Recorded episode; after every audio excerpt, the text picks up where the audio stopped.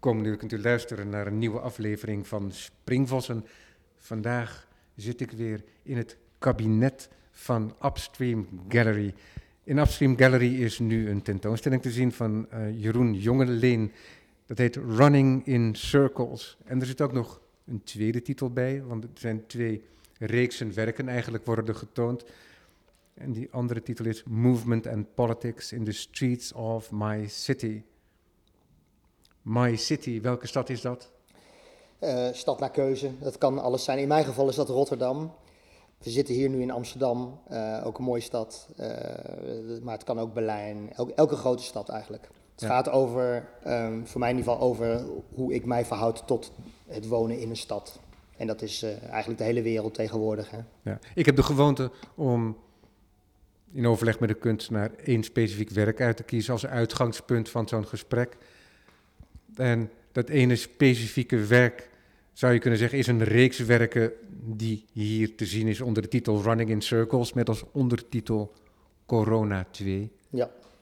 ja. En dat heeft met de aard van het werk te maken. Het uh, is een installatie Staketsels zijn er opgebouwd en in die houten staketsels, in dat houten framewerk, wat niet één specifieke geometrische vorm heeft. Velen probeert het dat de geometrie van de ruimte als het ware te doorbreken, om daar een zekere mate van um, onberekenbaarheid, misschien wel chaos aan toe te voegen.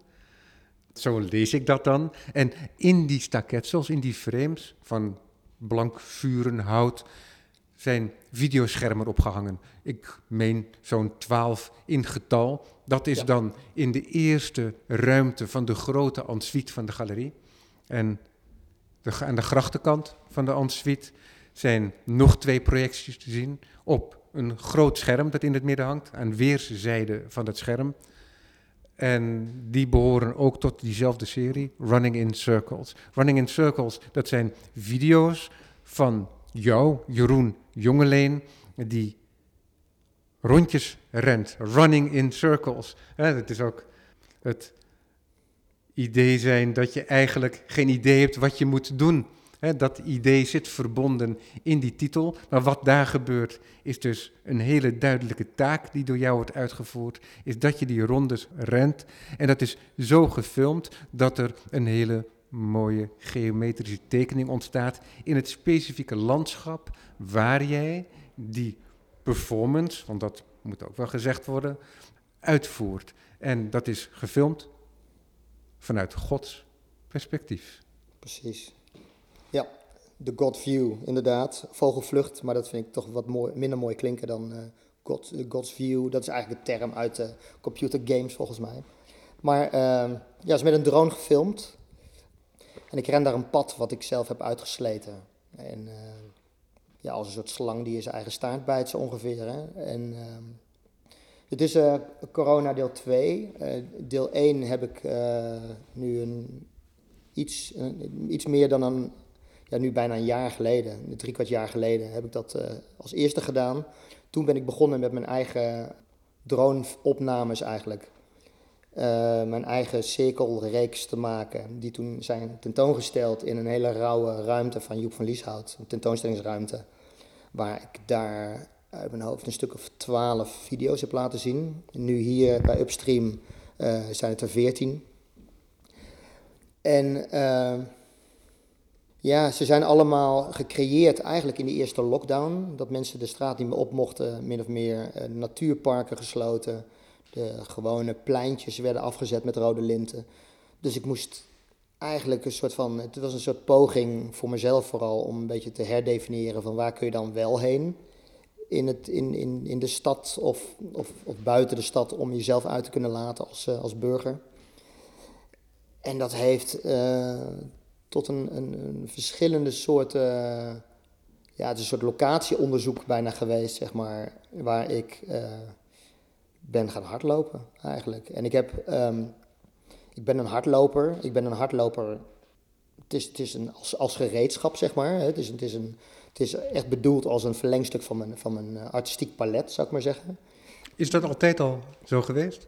Nou, ik ben... Uh, of heel erg indirect? Ja, kijk, ik, ik ben eigenlijk met hardlopen denk ik een jaar of zeven geleden begonnen. Zeven jaar, acht jaar geleden. Zes jaar terug heb ik mijn eerste marathon gedaan. En eh, dat is eigenlijk begonnen met mijn fascinatie voor olifantenpaadjes. Ik fotografeer alles wat los en vast zit in, eh, in de stad als ik rondloop.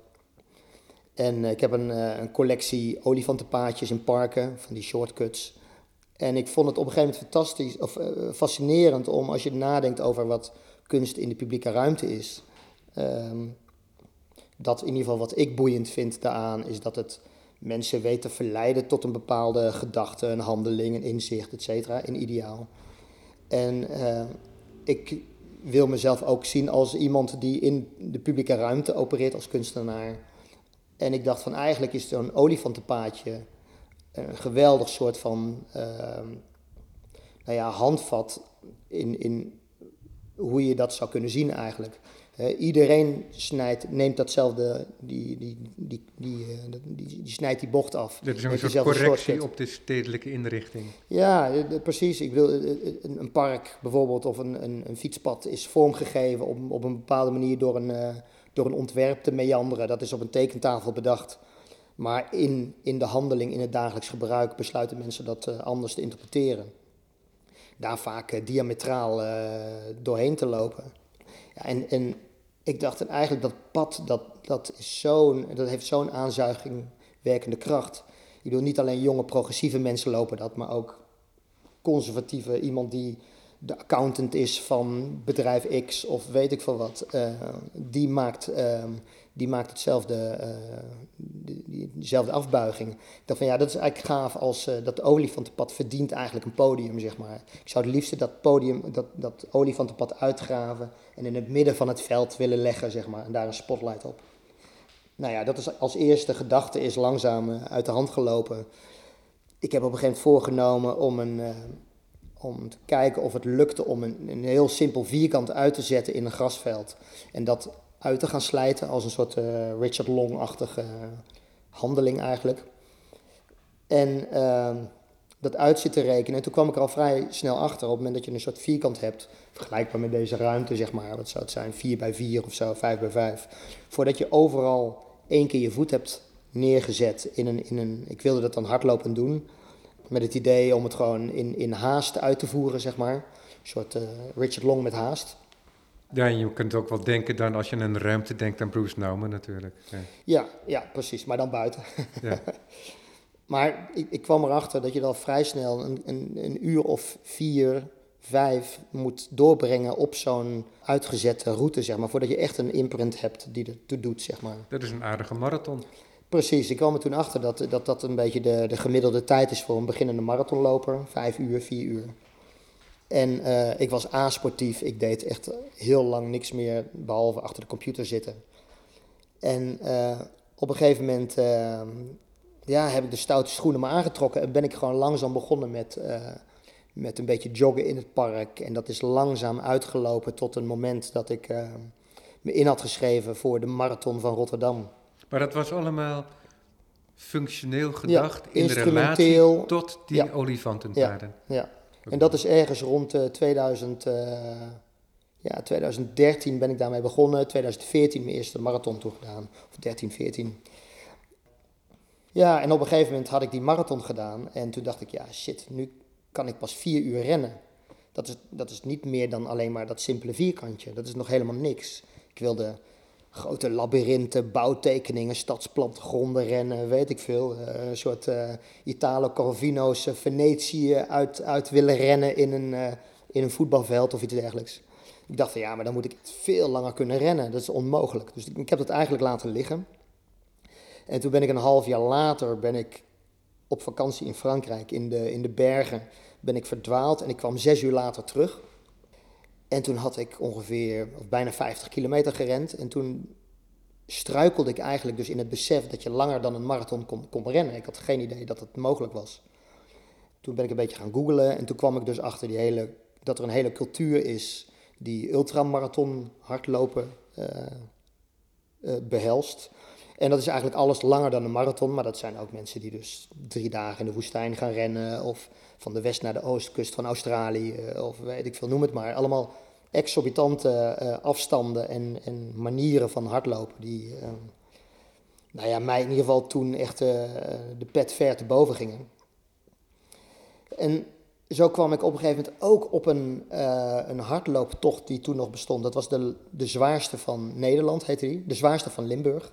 En dat was een, een van de, al, de oudste ultra van Nederland was dat. Um, dat is een 100 kilometer race van Heerlen naar Drielandenpunt. En dan met een beetje een bochtje Sittard volgens mij weer terug naar boven, naar Heerlen toe. En uh, ik heb me daar toen voor ingeschreven. En ben daar wat voor gaan trainen. En uiteindelijk heb ik in ja, 2000... zou ik dan toch maar doen, inderdaad. In, 2000, uh, in 2013 heb ik die marathon gedaan, 2014 die uh, 100 kilometer. En die heb je uitgelopen? Die heb ik uitgelopen. Non de Dieu. Op tandvlees. Ik heb daar volgens mij iets van uh, 18 uur over gedaan of zo. Echt ongelooflijk zwaar. Op een gegeven moment tijd doet er niet meer toe. Het is ook geen wedstrijd. Het is echt een soort prestatieloop die je met elkaar beleeft. Ik struikelde wat in die cultuur ook. Het zijn echt het zijn geen gewone hardlopers, zeg maar. En uh, het is een heel eigenzinnig cultuurtje ook, wat ik heel boeiend vond. Ja, en zodoende is dat eigenlijk een beetje uit de hand gelopen in van 100 kilometer. Die, race, 100 kilometer race, die duurde. Die was uitgezet als 100 kilometer, maar ik verdwaalde wat en je mist een kruispuntje, et cetera. Ik kwam volgens mij 110, 115 kilometer verder kwam ik aan. Toen dacht ik van ja, nu, nu kan ik wat, zeg maar. En ik had een tentoonstelling in Brussel, een maand of anderhalf later. En uh, mijn galerist daar die vroeg mij of ik een praatje wilde houden in Brussel. Ter afsluiting van uh, die tentoonstelling. Toen dacht ik, ja, dat is ook een beetje saai. Gewoon een, gewoon een beetje een soort sleetse soort PowerPoint. Ik denk, weet je wat? Ik, ik, had, ik had gegoogeld de afstand vanaf mijn atelier in Rotterdam naar de galerie in, uh, in Molenbeek in, in Brussel. Die was ongeveer 120 kilometer. Ik denk, nou, ik heb nou die 100 kilometer, die was 110. Dus 120 kilometer moet te doen zijn. 10 kilometer meer, dat, uh, dat, dat, uh, dat, dat teken ik nog wel voor. Dus toen heb ik hem opgebeld. Ik zei van, nou, ik, ik kom een praatje doen, maar ik kom hardlopend. Dat leek me wel een aardige. En uiteindelijk heb ik een, uh, een, een, ja, de route uit zitten stippelen. Een, een jongen gevraagd die, of die mij wilde assisteren. Dus die is met een, een fiets met twee boodschappentassen vol met krentenbollen en een fles cola is die meegefietst. En uh, een kennis van mij die wilde graag een, een soort documentairetje maken. Die, die ging mee ook op sleeptouw. Die heeft mij gefilmd onderweg en een beetje geïnterviewd. Dus daar, dat was eigenlijk de enige verslaglegging, zeg maar, zijn eigen documentaire. Ja, en ik kwam uiteindelijk, ik had het zo gepland dat ik om 12 uur s'nachts zou vertrekken uit mijn atelier. En dat ik dan rond 6 uur, half 7 uh, eind van de middag, begin avond aan zou komen bij de galerie. De galerie had het zo gepland, mensen uitgenodigd, hapje en een drankje, dus die stonden klaar als ontvangstcomité. En hij belde op een gegeven moment om zes uur van waar blijf je nou? En toen was ik bij Antwerpen ongeveer. Dus ik had nog, ja, toch nog een kleine 30, 40 kilometer te gaan.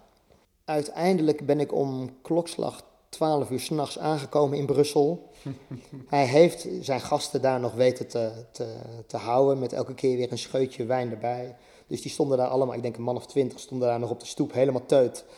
En, uh, en ik kwam daar als een, uh, nou ja, als, als een dweil aan, uh, aangehold. Uiteindelijk was het gelukt, zeg maar. En was er nog een heel klein beetje energie voor een klein gesprekje, zeg maar.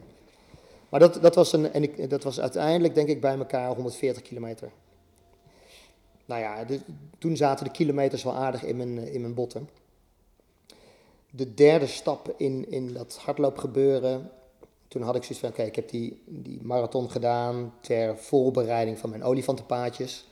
Die 100 kilometer was eigenlijk al een, een soort stap dat ik het, het hardlopen zelf als een als een volwaardig gereedschap begon, begon, te zien, of eigenlijk als, als de vorm zelf.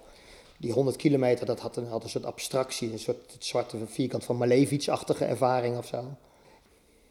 Daarbij was, was Brussel was een soort van, het werd eigenlijk een soort anti-kunstwerk, een performance om de afstand te overbruggen van mijn atelier, waar de gedachten wordt omgezet tot een werk. Rennend naar een galerie in Brussel waar de uitgekristalliseerde momenten zeg maar, worden gepresenteerd. Nou, die afstand te overbruggen zeg maar, door de handeling eigenlijk.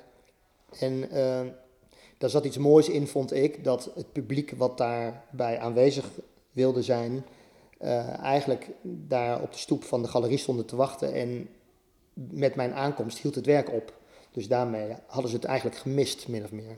Ja, of zij maakten samen met jou die afronding van het werk. Compleet, ja, zij maakten het ook compleet tegelijkertijd. Ja. ja. Nee, zeker. Dus, dus er zat iets heel moois in waarvan ik dacht van ja, dat, dat, dat is helemaal los van dat olifantenpad, zeg maar. Ik, hè, dat, dat kon ik daarnaast ook ontwikkelen, zeg maar. Maar dat, dat was echt een, een, eh, een ding op zichzelf. En toen werd ik een paar maanden later gebeld. Ik, ik, was wel gaan denken van ja, oké, okay, what's next? Hè? Ik had die 100 kilometer gedaan, 10% meer. Nu Brussel 120 kilometer, nou dat werd 140 ongeveer. Dat is interessant dat die paden en die slijtage van het spoor uit zicht raakt op dat moment. Ja. En dat het inderdaad puur om inderdaad die handeling. Het werd formeler eigenlijk in, in, in dat het die handeling. Hè, het, het, het, het, ging meer naar het performatieve of de actie zelf. En, en voor mij was het ook wel interessant, zeker die tocht naar Brussel, dat het een lange lijn was eigenlijk, zeg maar. één rechte lijn getrokken door het landschap. Ik wilde natuurlijk zo recht mogelijk lopen om niet ook um, ja, zijpaadjes zorgen voor te veel onnodige kilometers. En uh, kostbare tijd en uiteindelijk ook energie natuurlijk. Nou ja, en het, maar liep je dan ook door velden? Nee, nee het, het waren echt uh, wegen. Wegen, paden, fietspaden en uh, wandelpaden. Nee, nee, maar ik, ik probeerde dat idee, as the crow flies, uh, probeerde ik dan voor me te zien. Dat was te, te radicaal voor die afstand, zeg maar. Zeker. Ik doe dat normaal gesproken wel, als ik dan door de bossen ren of zo, dan is het echt kompasdoorsteek. Maar dat is een ander soort, um, een, ander, een, ander, ander doel aan zich, zeg maar. En uiteindelijk um, werd ik een paar maanden later werd ik, werd ik gebeld. En uh, ik had eigenlijk zoiets van, ja, oké, okay, what's next, hè? 120 kilometer, 140.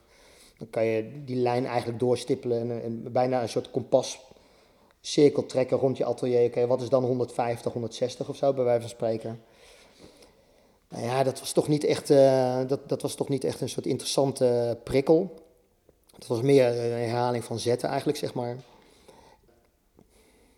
Uiteindelijk kreeg ik een telefoontje van een, van een bevriende curator uit Berlijn, Adrian Nabi. En die had tien jaar daarvoor mij uitgenodigd voor een hele belangrijke uh, graffiti street art avant la lettre tentoonstelling. Backjumps heette dat. En uh, dat was een heel belangrijk sleutelpunt ergens in 2002, 2003 was dat volgens mij. Uh, en dat was een, of 2003, 2004, anyway, um, dat was een, uh, een, een, tentoonstelling waar graffiti-schrijvers die in de kunst rolden, hun werk toonden en kunstenaars die in de straten rolden. En dat kwam samen in die cultuur die later als street art is, is gemuteerd eigenlijk voor een deel. Nou ja, die, hij was een van de eerste die, dat, zeg maar, die daar een heel groot podium voor bouwde destijds in Berlijn, in, uh, in Bethanien, uh, in, in Kreuzberg was dat destijds die tentoonstelling, die, hij wilde een soort van remake maken, tien, elf jaar later. En hij vroeg mij of ik mee wilde doen met die tentoonstelling. En vooral met het idee van, oké, okay, tien jaar later zijn heel veel mensen, hun, hun werk is geëvolueerd. Banksy komt daaruit voort, uh, Shepard Ferry van die uh, Obama-poster en zo, dat soort dingen. En een aantal mensen zijn een hele andere kant op gegaan. Juist veel meer die hardcore graffiti, vandalisme cultuur ingedoken of, nou ja, et cetera.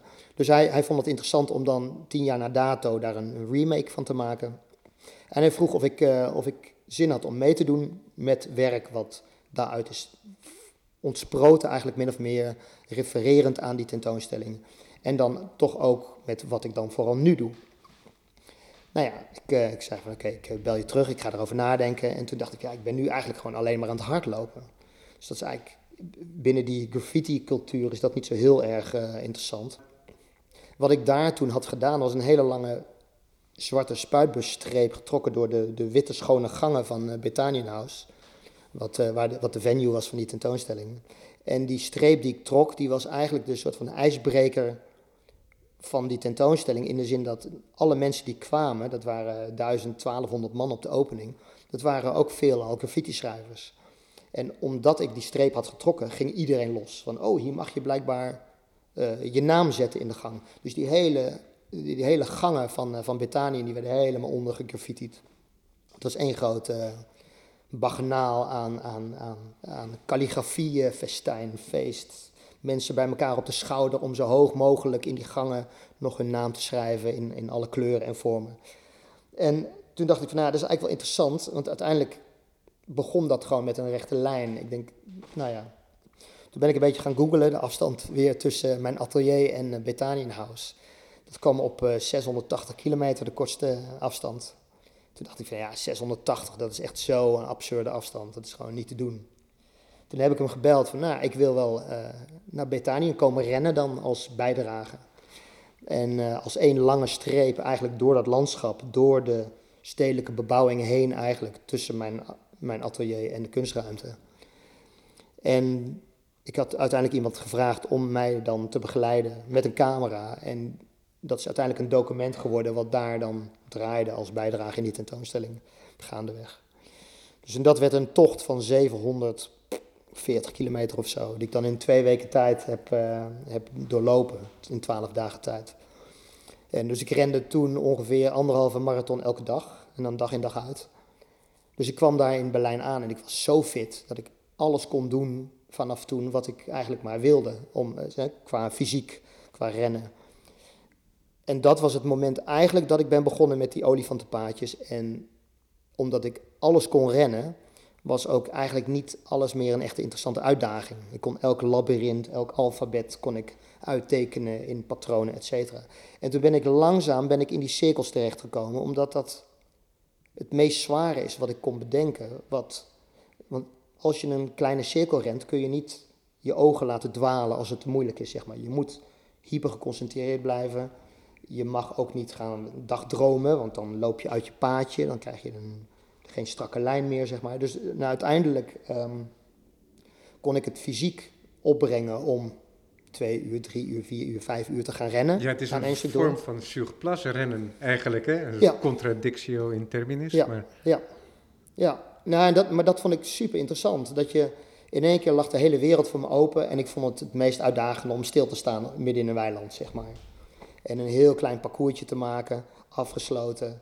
En uh, op de een of andere manier dat proberen te vangen. Ik heb verschillende uh, tekeningen gemaakt, zeg maar. Maar maak je dan eerst een tekening nou van ja, een cirkel en die ga je dan rennen? Nou, ja. Hoe maak je dat heel specifiek? Want er zijn cirkels van verschillende afmetingen te zien. Ja. Dus het heeft een beetje te maken met de context, zeg maar. Van, ik, ik zie een mooi landschap. Hè, hoe deze reeks is ontstaan. Ik ben op een gegeven moment. Uh, Mag ik even ja. voor, de, nee, ja. voor de luisteraar die het werk niet heeft gezien. Er zijn landschappen dat je in een soort mosveld loopt. En dat mosveld, dat kan ook zomaar een dak zijn. Ja. Um, we, we, zien industrieterreinen waarbij je gedeeltelijk op asfalt loopt, maar ook op restanten van bouwsels bijvoorbeeld. Je loopt in akkers, maar met prachtig geploegde voren. Het ongemak uh, kunt u zich al voorstellen thuis, denk ik. En ik zie je dan ook één of twee keer van zo'n voor uh, ja, struiken, struikelen. Ja. Ja. Maar dan hou je toch gewoon vrij goed weer vast aan die mooie basisvorm. En dat verlangt ook, behalve de concentratie van het rennen, ook die concentratie van een vasthouden aan die coördinatie. Ja, het is, het is een soort, soort je lichaam herinnert de invalshoek, zeg maar. Hè. Je, je, loopt in een bepaalde bocht. En soms zijn er ook heuveltjes, dan zie ik je opeens wat sneller gaan ja. in beeld. En, en dan zie ik op een gegeven moment aan, je, aan de manier waarop je balans zoekt met je armen, uh, dat je inderdaad uh, ja, naar beneden gaat en, of juist aan het klimmen bent. En dus we zien wel dat er niet zomaar uh, een, een element is in beeld dat in een cirkel beweegt. We zien ook, heel gering weliswaar, maar we kunnen het zien, dat er moeite wordt gedaan in die Ja. zin. Ja, dat er een eh, ehm, fysieke weerstand is. Ja, precies. Ik, ik vond, het, ik vond dat, dat, dat laatste vind ik heel belangrijk. Dat je, dat je ziet dat het nou ja, dat er geploeterd is of gewerkt, dat er aan gewerkt is, zeg maar. Het deel van het ontstaan achter deze werken heeft te maken met een soort fascinatie. Als, als bijbaantje had en heb ik nog steeds dat ik voor kunstruimtes werk. Ik heb ooit voor het Boormans Museum gewerkt in Rotterdam, waar ik uh, schilderijtjes op moest hangen voor tentoonstellingen. En uh, tentoonstellingsbouwer, zeg maar. En dan krijg je een, een werk in handen, wat soms 2, 3, 400 jaar oud is. En dat heeft een heel leven aan de achterkant ook, met mooie stickertjes erop. En hoe het is verhandeld via de veilinghuizen, et cetera. Of je ziet de, de, de, nou ja, de, de, de, de spijkertjes op de verroest. Of, hè, er zit een leven in verstopt. En eigenlijk zie je niet aan de voorkant hoe het aan de achter, wat er zich via de achterkant heeft afgespeeld. Wat, je kunt af, wat er zich heeft afgespeeld en wat je aan de achterkant wel kunt aflezen. Ja, ja. ja. En je, of, je kijkt naar, naar een werk, of dat nou van vroeger is of vandaag, zeg maar, van, van een, groot schilderij of een, of, een, sculptuur of iets dergelijks. Je weet niet hoe lang iemand eraan gewerkt heeft, zeg maar. En zeker met, met schilderijen. Uh, je hebt geen idee of dat of binnen drie uur tot stand is gekomen, of dat iemand daar misschien wel drie jaar aan heeft gewerkt, zeg maar. En, en dat vond ik een, een fascinerend soort van gat in, in de kunstbeleving, zeg maar. Dat als ik zelf of, of een, een, een publiek komt in een ruimte, kijkt naar een werk, loopt weer verder naar een volgend werk in een groepstentoonstelling. En hè, daar, daar zit iets, um, iets tragisch in, eigenlijk, vond ik. En ik dacht, ik, ik vind het wel mooi om te kijken of ik dat. Want wat is het tragische dan? Nou, of het romantische dan meer. In, in de zin van, um, nou ja, de, de, de, moeite, zeg maar, um, van die handeling. Ja. Zeg maar, dat je, dat je zeg maar, het, het, het gewicht van, het, van de productie, zeg maar dat dat... Ehm, ja, wat mooi is daaraan natuurlijk, en is dat er enerzijds de inspanning is van de kunstenaar, en anderzijds ook uh, de zorg hè, die blijkt uit die achterkant met al die stickers. En dat het, laten we zeggen dat het een werk van Breugel is. Ja. Dat het door de eeuwen heen vanuit de woonkamer uh, of de eetkamer waar die werken eerst hingen, de, de seizoenen van Breugel, uh, ergens in uh, Antwerpen was dat, meen ik, uiteindelijk verbreid zijn geraakt over de wereld en altijd, over het algemeen, met goede zorg zijn omringd geweest. Ja, ja en dat kun je ook wel aan die achterkant aflezen. Ook de cultuur van wat die zorg behelsde. Hè? boven een schouw hangen gold toen als dat het zeer waardevol uh, beleefd werd. Hè. In de rookkamer werd dat beleefd boven de haard. Dus dat was zwart geblakerd, maar dat, daar zat wel leven in. Ja, maar dan gaat het dus niet meer om het geïsoleerde werk, werk zelf, maar het werk dat deel uitmaakt van een cultuur. Ja, en, en dat is ook wel iets, denk ik, wat jou aangaat dan.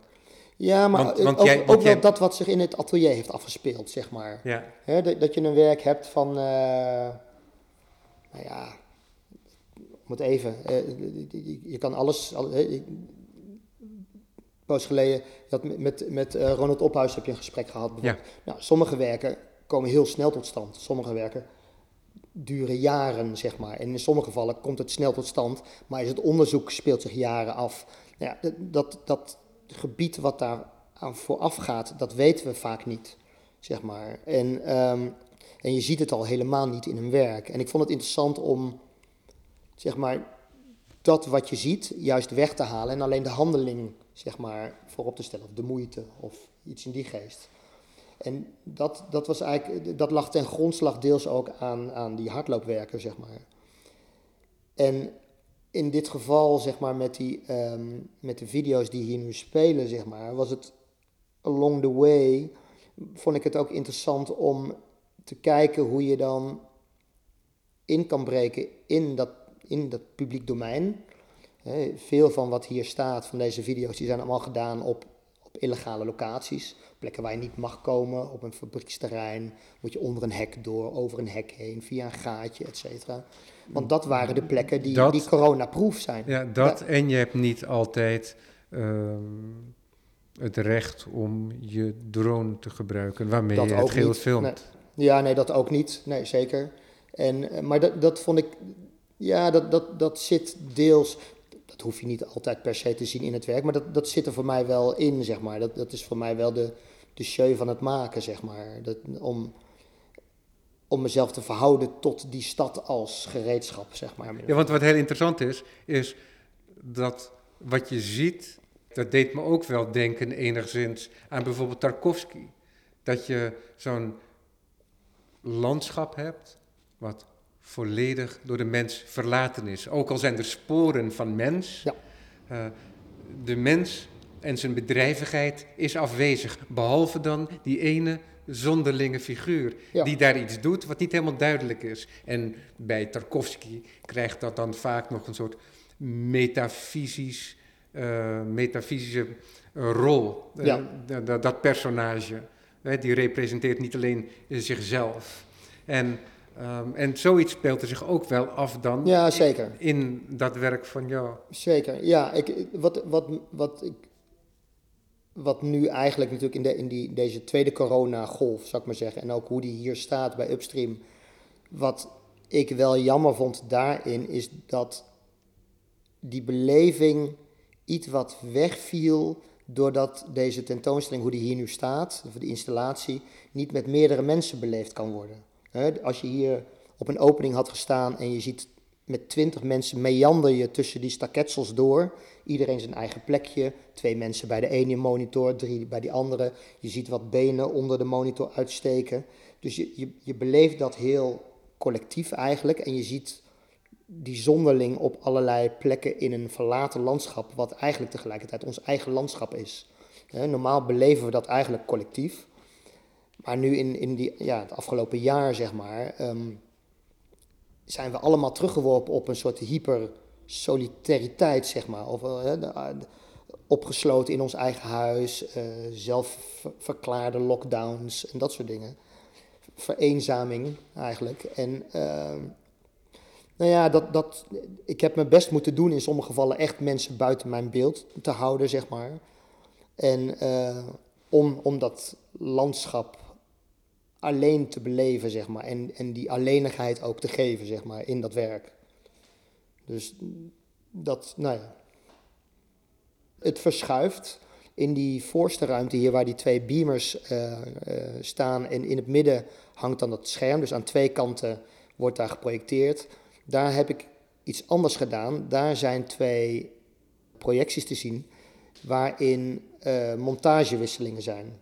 Dus daar zie je de camera of de drone, zeg maar, eh, in andere hoek, waardoor die eigenlijk een portret maakt van de cirkel. En dan ontstaat er wat anders. En in, in het geval van die grote groene, zeg maar, waar die cirkel. Ja, als je dus uit de voorruimte, uit de eerste Ja. ruimte van de ensuite, Ja. met al die staketsels en die twaalf schermen komt lopen en je loopt door de ensuite-partij heen, dan kijk je op dat grote groene Ja. veld, wat ook een beetje moskleuren heeft. En omdat je zo aankomt lopen, weet je niet precies wat de dimensies zijn, dus waar je naar kijkt. Ja, ja. En op een gegeven moment wordt dat duidelijk. Ja, dat is, dat is een, eh, een video die duurt eh, bijna een uur. Die is eh 48 minuten, volgens mij, 50 minuten. Waar die andere video's allemaal in die, in die voorste ruimte, zeg maar, op die monitors, dat zijn allemaal one-take registraties van de cirkel die ik ren. Dus dan zie je van boven een cirkel in een landschap wat zijn eigen karakter heeft. En dat landschap bepaalt de context of de, de, het kader, de lezing zeg maar, van die cirkel of van mijn handeling. En ik ren daar die cirkel. En er zitten ook prachtige details in, want soms ren je ook gedeeltelijk door een waterplas, waardoor je Ja. jouw spoor ook zichtbaar wordt op het Ja. asfalt in de vorm van het water dat je dan gaandeweg Ja, dus- meeneemt. dus de je cirkel tekent als het ware getekend. met water. Ja. Of hij, er, er is er ook eentje die, eh, die speelt zich af aan de kust, waarbij het water aan twee kanten opkomt en eigenlijk die cirkel verdwijnt. En, eh, of althans, het water ehm, komt mij tot de knieën, waardoor ik eigenlijk zelf die cirkel niet meer zie. Dus ik, ik ben zelf de weg kwijt aan het, aan het raken in het, in het zinkend land eigenlijk.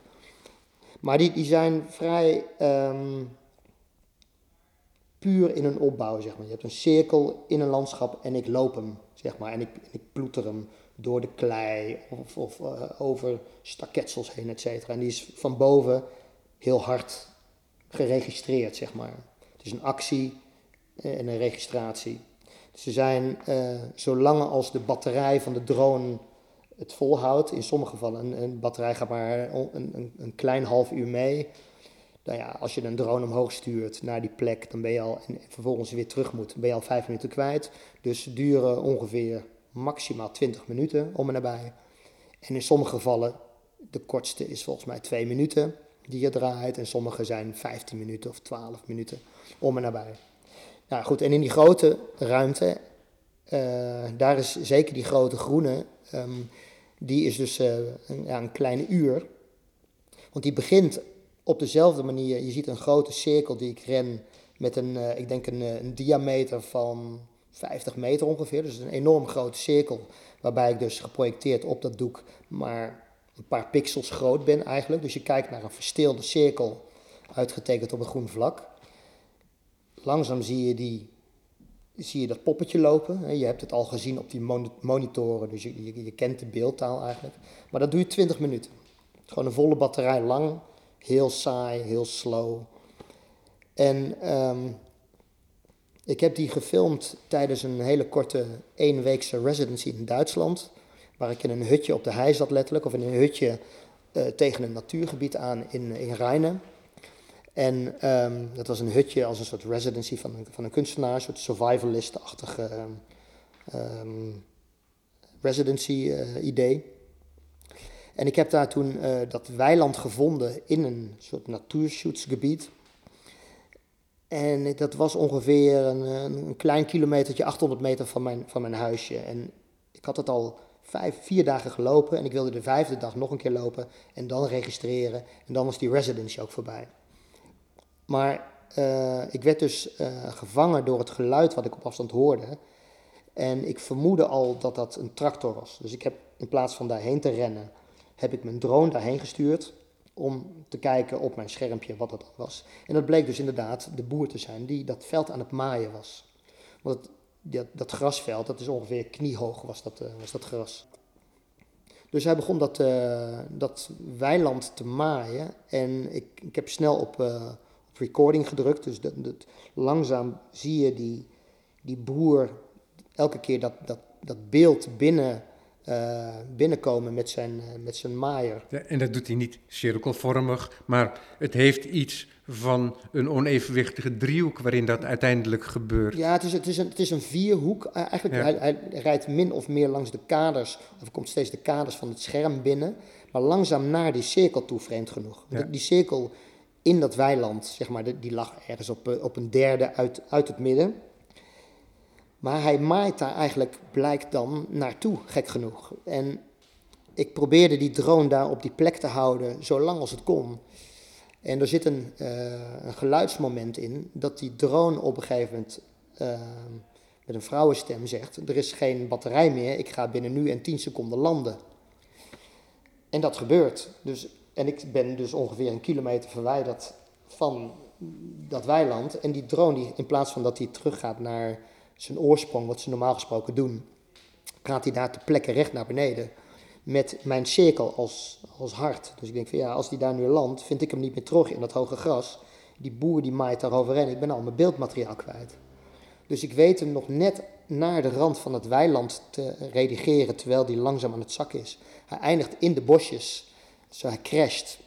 Uiteindelijk ren ik daar naartoe. Ik weet dat ding te vinden en weer op te lappen met een nieuwe batterij. En uh, dat is een, een, handeling van denk een kwartier of zo. En vervolgens stuur ik die drone weer terug, weer naar die cirkel. Die boer is al verder gegaan met het maaien.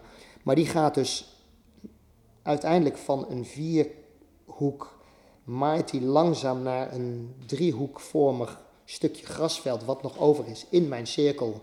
En langzaam maait ja, dat hij... Dat is waar ik binnenkwam inderdaad. Ja, en, en langzaam maait hij hem weg. En je ziet dat hij op een gegeven moment gaandeweg aan het spelen is met die cirkel. Eerst knaagt hij die randen aan en dan gaat hij naar binnen toe. En uiteindelijk, eigenlijk dat ding lost helemaal op tot een heel klein driehoekje. En dan ploep is die weg. En vervolgens maakt hij nog een paar sierlijke krullen door dat weiland voordat hij uit beeld verdwijnt. En dat is eigenlijk het einde van die... Uh... En jij hebt geen contact gehad met nee. de chauffeur van deze tractor? Nee, ik, ik heb besloten dat niet te doen. Want ik, uiteindelijk was ik daar in de buurt natuurlijk, omdat ik die drone had had uh, moeten uh, redden uit de bosjes. En dus ik, ik heb die boer gezien, ik heb afstand genomen, hij heeft mij niet gezien.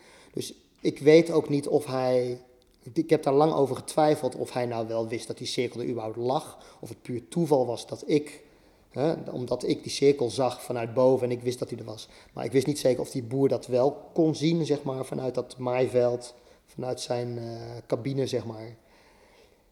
En uiteindelijk, door veel naar het videomateriaal te kijken, weet ik dat hij dat wel wist. Maar ja, je weet niet wat er door hem heen ging. Ik vond het zo'n mooie... Ja, nou, het ehm, is toch bekend dat als je een leeg plein hebt, dan bewegen mensen op een bepaalde manier, bijvoorbeeld op een groot stationsplein. Maar als je er ook maar een kleine stip op die plein zet, het hoeft niet eens een staketsel te zijn, dan gaan mensen zich al bewegen ten opzichte van die stip. Ja. Dus het is niet zo gek dat zo'n man die een vrij saaie taak heeft, namelijk zo'n heel groot weiland te maaien, daar een bepaald patroon voor kiest en dan ook reageert op datgene wat daar aanwezig is.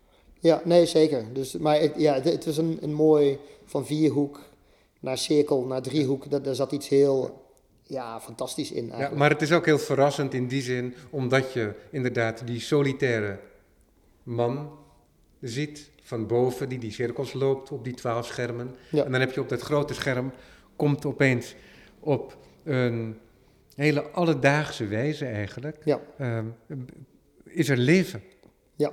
van buiten. Ja. ja, er loopt nog een haas door het beeld ook, zag ik op een gegeven moment. En, uh, maar er, er verandert in die video verandert er ook iets wezenlijks ten opzichte van die andere natuurlijk. Die, die boer die krijgt een rol, de drone krijgt een expliciete rol ook. Want waar in die andere video's um, Zeg maar, die, de, de eerste corona-reeks die ik heb laten zien een, een, half jaar geleden, daar vroegen veel mensen zich af hoe dat, hoe dat nou gedaan was. Of dat nou gefilmd was van een hoog gebouw of iets dergelijks. Men wist niet dat dat een drone was. Hij ligt super stil. Ja. dus die drone die is echt ongelooflijk goed. Het is een gewoon consumentending. Maar hij is ontzettend steady. Het ziet eruit alsof hij ehm, ja, echt op een statief staat eigenlijk. Maar uiteindelijk ehm, in deze video krijgt hij die, die drone die treedt in de voorgrond, omdat hij, ja, zijn batterij is op, begint in één keer te spreken tot ons. En uh, gaat een eigen leven leiden, wat ik, wat ik niet in de hand heb. Ja, het is net of alle coulissen ineens gelicht worden en we zien het hele theater. Precies, precies. Dus het is ook, het is ook een, ja, de, de titel het eindigt ook met uh, in drie actes. Dat het een soort, uh, het is een, ja, het is een in, in drie stukken opgebouwde video die, um, ja, die, die, die positiewissels hebben rond mijn handeling eigenlijk, zeg maar. En um, ja, dus nou ja, dat, dat is wel het verschil met die, dat is een van de latere die ik heb gedaan. Maar ja, dat opent, uh, opent uh, nieuwe, nieuwe gezichten eigenlijk, zeg maar. Om het toeval uit te nodigen. Of in ieder geval om de interactie uit te nodigen ook wellicht. Ja, ja of het, het toeval te accentueren ook. Hè? Want eh, in die andere video's gebeurt ook vaak toch iets wat je niet van tevoren... Dat gebeurt natuurlijk altijd in kunst. Dat er, dat er iets insluipt wat je niet hebt kunnen kunnen voorzien eigenlijk. En dat begint, dat, dat is nou net de sparkle die iets heel bijzonder kan maken. Ja, want wat, wat gek is, is dat jij gefilmd wordt door die drone. Die drone die zelf een cirkeltje maakt om in de lucht te blijven. Terwijl jij die cirkel loopt. Die drone die wordt bestuurd, die is geprogrammeerd. Maar het lijkt ook wel dat jij ook geprogrammeerd bent. He, want als, ik, als je mij vraagt om een cirkeltje te lopen, nou ben ik niet de juiste persoon om dat aan te vragen, maar ik heb een slecht evenwichtsgevoel. Maar als je dat aan iemand zou vragen, dan zou er toch bijna nooit een cirkel ontstaan. Nee, goed, bij mij ook niet hoor. Daar is een heel uh, simpel trucje voor. Je zet een, een paaltje in een, in een veld. Ja. Je zet er een touwtje aan. Dat is de klassieke manier ja. om een geometrische vorm te maken. Precies, en zo simpel doe ik, voer ik hem ook uit. Ik heb het ook wel eens uit de, uit de hand gedaan of uit de benen, zeg maar. En dan krijg je toch een vorm die ja, die, die afleidt, zeg maar. En juist dat hele strenge, strakke, dat vind ik, uh, ja, dat heeft, heeft een magie in zich. In sommige gevallen, zoals die grote bijvoorbeeld, die ik, uh, die ik dan uh, heb geprojecteerd hier. Ja, daar ben ik dagen mee bezig. Dat is, dat is 60, 70, 80 kilometer hardlopen. Voordat er echt een, een groef ligt waar ik echt wat mee kan, zeg maar. Die zich echt aftekent ten opzichte van de rest van het landschap. Ja, en in sommige gevallen, zoals die door die plassen bijvoorbeeld, ja, dat is vijf keer lopen, tien keer lopen en dan is die er. En hij is vervolgens, hè, ik, eh, ik loop uit de cirkel en een uur later is hij weer verdampt, zeg Dat maar. is interessant, hè? want degene die er het moeilijkste uitzien, omdat je ook door het water moet lopen en Ja. hè, met name in het zand ook. eh, zand, water, een droogte, een nat en droog en dat Ja. hardlopend.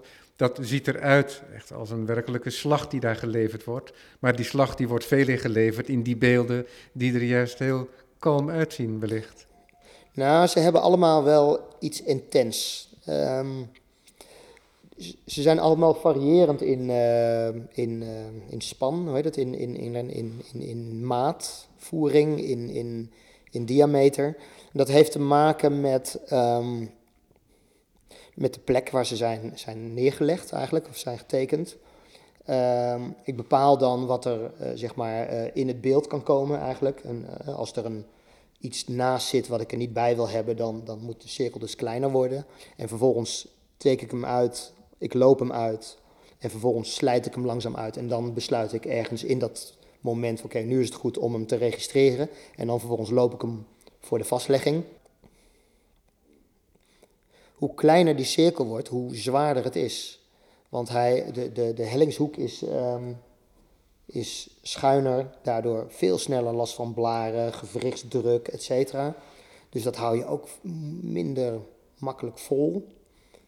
Je moet hem sneller lopen, ook als die kleiner is. Eh, dat maakt het ook veel leuker. Hè? Een, een, een korte sprint is veel boeiender dan, eh, om, om uit te voeren dan een, eh, dan een hele lange rit die urenlang duurt. Zeg Ja, dan heb je ook geen tijd om je gedachten te laten dwalen. Nee, nee.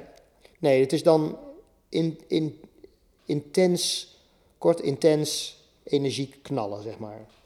En, eh, maar die grote, die, ehm, ja, die vergen op een andere manier veel meer. Op het moment dat je vier uur lang een cirkel rent, eh, en de dag daarna weer en de dag daarna weer, ja, dat, dat, dat dwingt je weer tot, andere, eh, tot een andere relatie tot je lichaam, zeg maar.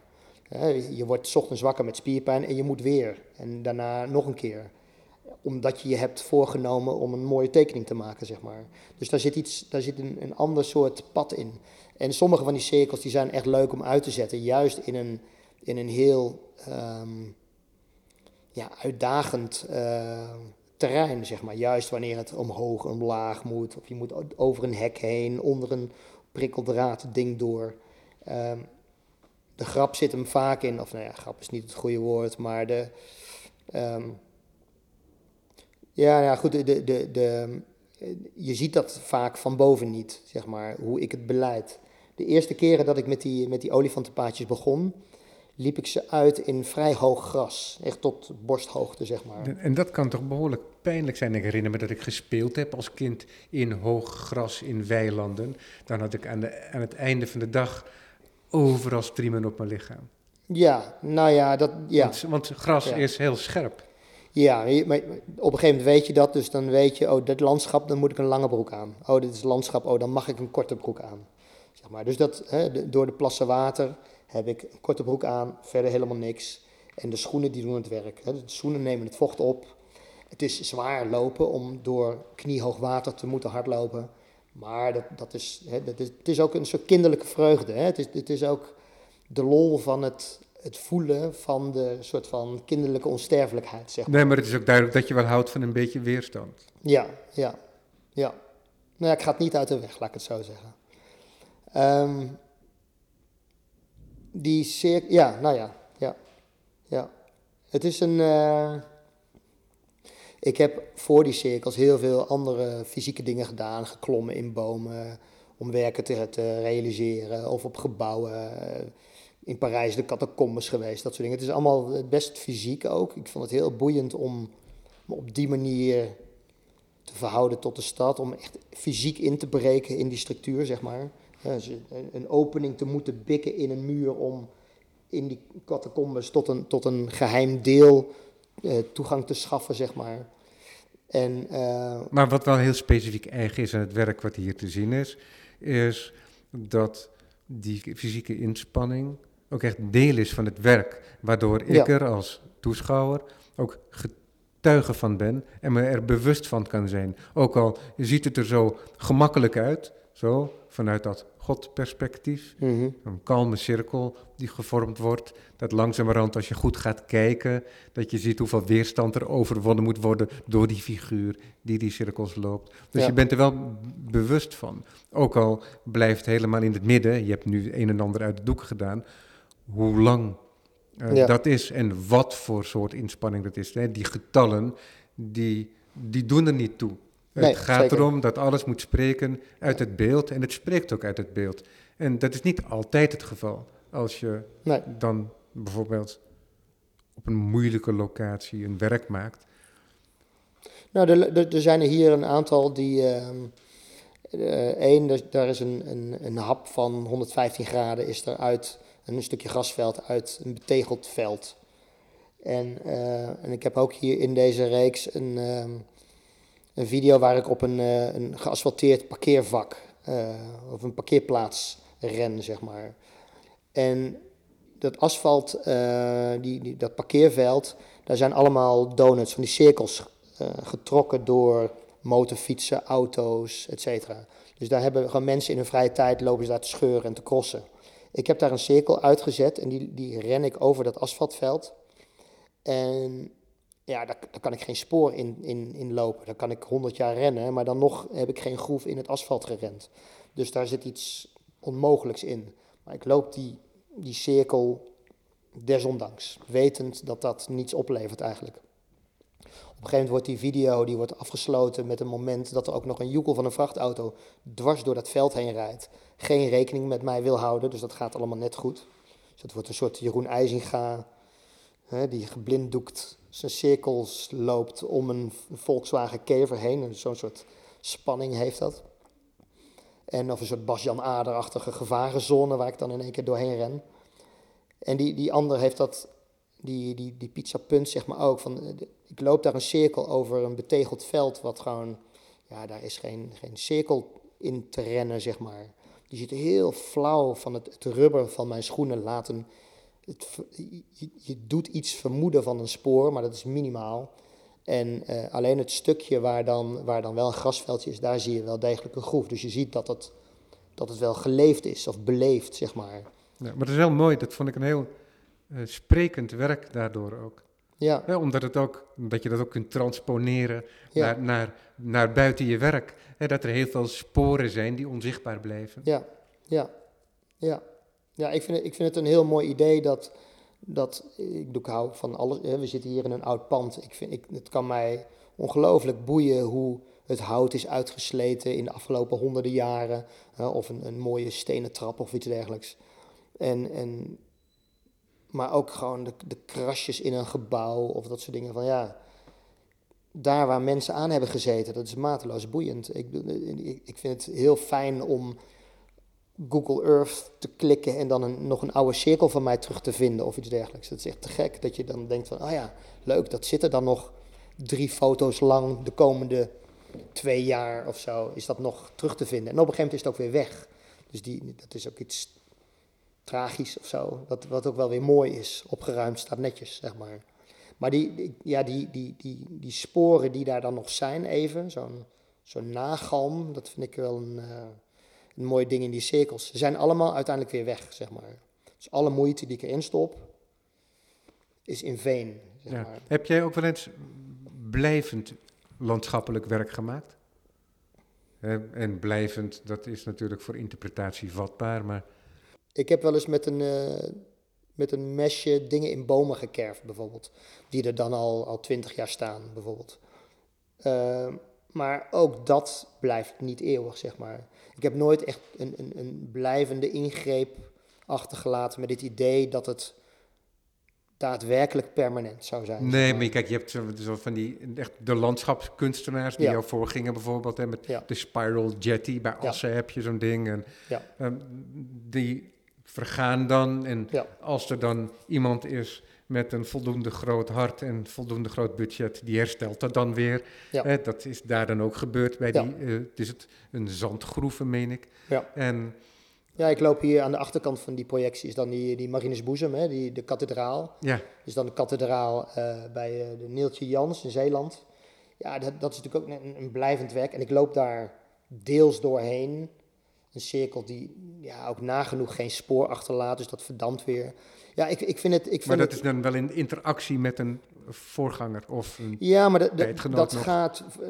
In die zin, zeg maar, gaat het ook wel over die blijvende sporen, zeg maar. En ik vind het... het- Voor mijzelf vind ik het...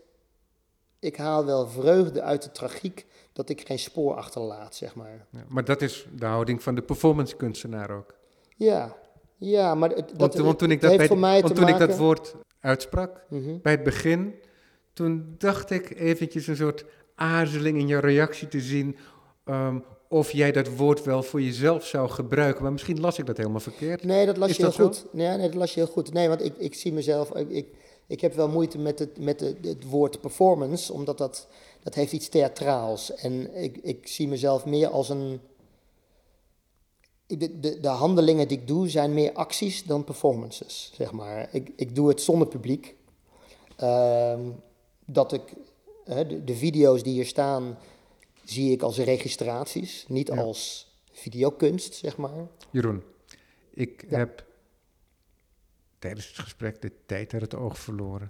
en we moeten dit gesprek afbreken. Het Oh, is een wei- weinig, We wei- net, Het is een weinig ceremonieel einde. Ja. Maar ik dank je Ja. voor het gesprek. We zetten het gesprek voor. Eens gelijk. En ook wellicht in de toekomst. Maar dank in ieder geval voor nu. Running in Circles tot en met 16 april te zien bij Upstream Gallery.